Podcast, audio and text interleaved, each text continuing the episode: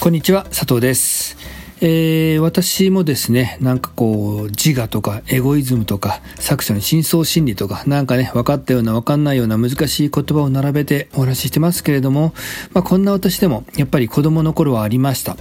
えー、そして子供の頃は絵本を読んでいたんですね。他のお子さんと一緒で絵本を読んでいる子供時代がありました。えー、やっぱりね、子供の頃っていうのはたくさん本を買ってもらえないので、同じ本を何度も何度も繰り返し読むんですけれども、えー、もはや頭の中にイラストとか文章とかそういったのが染み込むくらい繰り返し読んでるんですけれども、えー、その記憶を確認するかのように、え何度も何度も同じ本を繰り返し読んでいた、まあそんな子供時代がありました。えそのようにして読んでいた絵本の中に、え怖くてあまり読み返せない絵本があったんですね、えー、多くの絵本が嬉しくなったり、まあ、寂しくなったりちょっと不思議だなってねワクワクしたり、まあ、そのような感じで心地よくしてくれるものだったんですけれども、まあ、その絵本は人間の体内のことであったり血が巡ってる様子、まあ、そんなことが描かれていて、まあ、子供の頃まあ幼稚園ですね。幼稚園の頃の私にはなんかこの絵本怖いなと、まあ、そんな風に感じた作品がありました。えー、そして、えー、怖いんだけれども、なんか時々見たくなると。で、時々見ては、やっぱりちょっと怖いなと感じる。まあね、そんな強い印象を受けた作品があったんですね。で、それが、えー、今回紹介する堀内誠一さんの絵本でした。えー、先日、堀内さんの、えー、ネビエという絵本をね、読み返す機会がありました。さすがに子供じゃないのだから、もう怖くないだろうと思いながらね、まあ当然ですよね。まあそう思いながら読んでみたんですけれども、やっぱりなかなかインパクトあるんですよね。もうほんと少し怖いような気もして、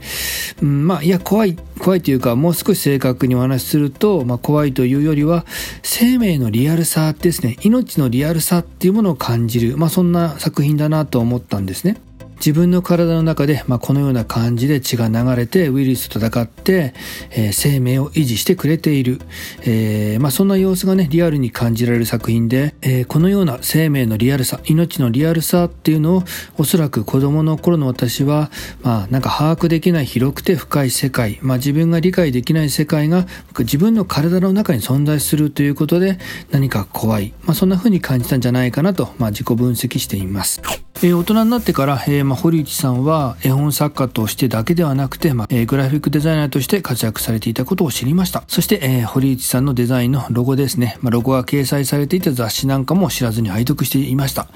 まあ、子供の頃だけじゃなくて、大人になってからも、えー、堀内さんの作品を眺め続けていた。まあ、触れ続けていた。まあ、そんなことをね、えー、考えると、なかなかこれ面白いなと、まあ、いい出会いだったなと改めて思いました。えー、まあいろんなところでもお話ししてますけども、まあ、子供の頃に出会った作品っていうのは、まあ、自分が自覚している以上に物事の見方に影響を与えますよね。私はおそらくこの生命のリアルさっていうものを考えるきっかけを堀内先生の絵本に教えてもらったんだと思います。